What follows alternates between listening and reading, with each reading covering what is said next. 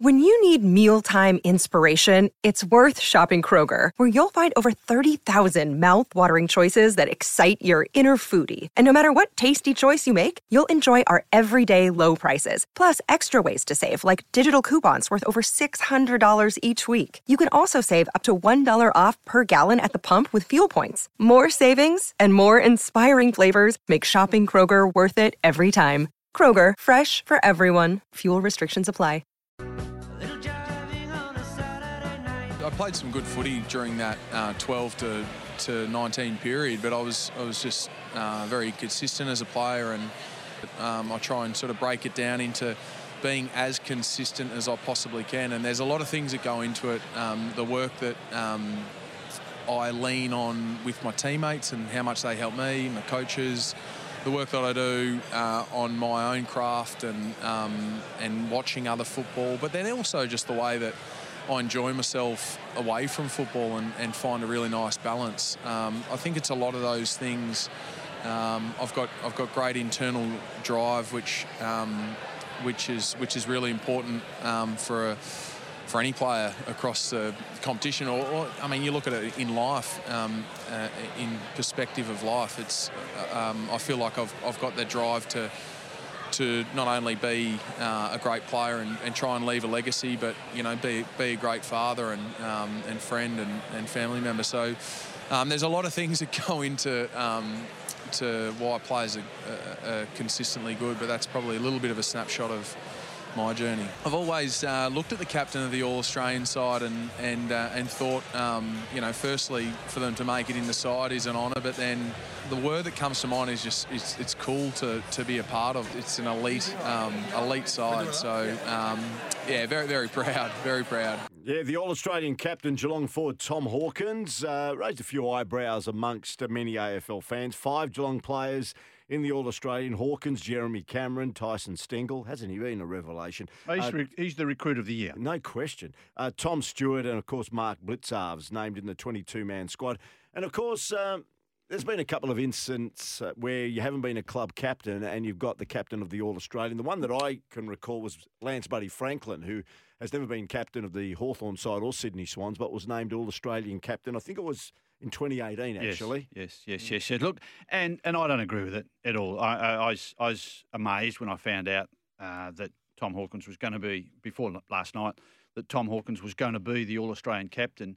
Um, for mine, if there's club captains in an All Australian team, then immediately they the agenda and the criteria should be well then they're considered for captaincy of the All Australian team, and even more so, this this this becomes fairly objective. My argument now, Max Gawn is leading the ruck. He's his club captain, and he's the reigning premiership captain, mm, and he's mm, not the All Australian mm, captain. Mm, yeah. I mean, that that that that is that's wrong. Yeah. And, and especially when, when Lance Franklin got that elevation in 2018, I think it was his eighth All Australian selection as an ambassador of the game. You could see there was a lot of politics in it, but it was his eighth time. And you could sort of see at the time that's probably fair enough. If and the argument was, if this team's about to play a game, who would be the most senior player to be the captain? I thought, yeah, okay, you can make a case. But is, is, that your criteria every season? It seems to chop and change depending on what the chief executive of the time wants, especially in the current domain where Gillon McLachlan seems to call all the shots. So, Tom Hawkins last night, it's his fifth time, fourth time in a row as an All Australian. He's not his club captain. He's not even close to his club captain. No. So, there's no justification for that. That's when Patrick Cripps, who's, who's Carlton's captain, is named as vice captain and Max Gawn is leading that ruck. Max Gawn should have been the All Australian captain last night. Okay, and let's go back to what Lisa threw up, and I'd like to get your thoughts on it. Not just Kim Hagdorn's thought, but your thoughts listening on SEN six five seven in Perth, SEN Spirit uh, through Bunbury in the southwest, six twenty one, of course, uh, SEN Spirit. Those people in the goldfields at SEN sixteen eleven, uh, DAB plus SEN Peel or on the SEN WA app. I don't th- think the same criteria applies to the All Australian as it does to the Brownlow medal, where it's the best and fairest. In the end, they're looking to basically put together the 20 best footballers or 22 best footballers that have done and well, well, got to the elite if... level during that season. And Tom Stewart, clearly, even though he got that four game suspension for a callous act, He clearly has been one of the star defenders of the league this year. Oh, no, no question, no question. But uh, it was an ugly act. And whether it's one game or four, whether it's a, a minor type of offence, but that doesn't goes, take away from his ability. No, no, nor it could, no, nor does it take away your ability if you get a one game suspension for a sling tackle Mm. and you can't win the Brownlow medal.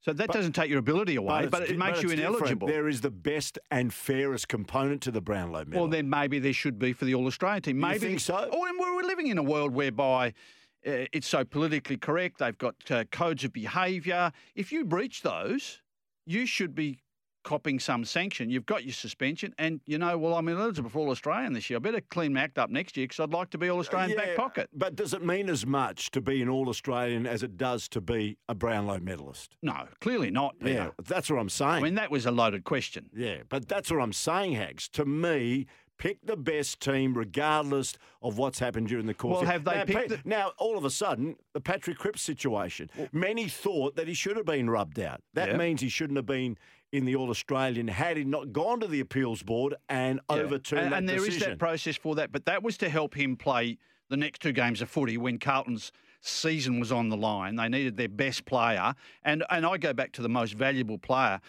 He to Carlton is their most valuable player. He's also their best. Um, but if you're ineligible for the Brownlow for an offence like that, if you can't just sort of come up with the argument that the best 22, Peter, because we've got we've got a, a massive audience out there saying, well, they haven't got the best 22. Mm, mm. One thing about the All Australian every year is that they are the best 22 that those selectors pick, but there's always a debate about who didn't get in there, and they could justify being in there.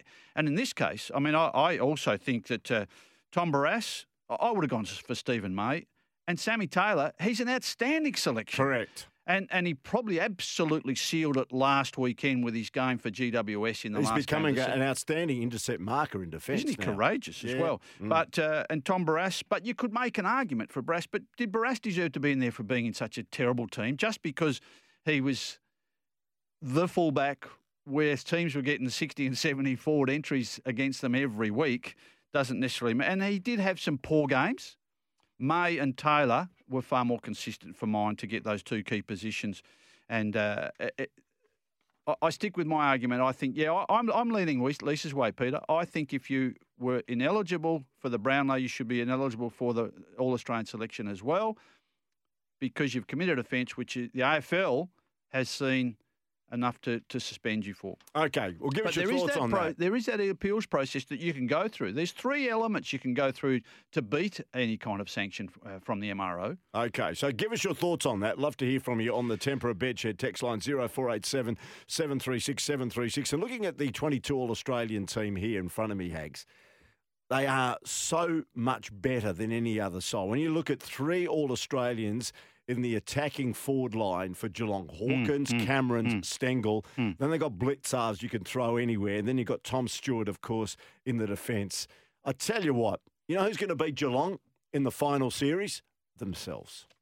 No, it's, a good, that. it's a good call, and I, but I think they're on top of that. You're just getting a real strong impression from them, and, and even yesterday for, for Cameron and Duncan and Stanley to all train efficiently. Clearly, they've cleared themselves. They're going to be available. They're facing selection dilemmas because those all those players are going to be available to play, and they didn't play the last round.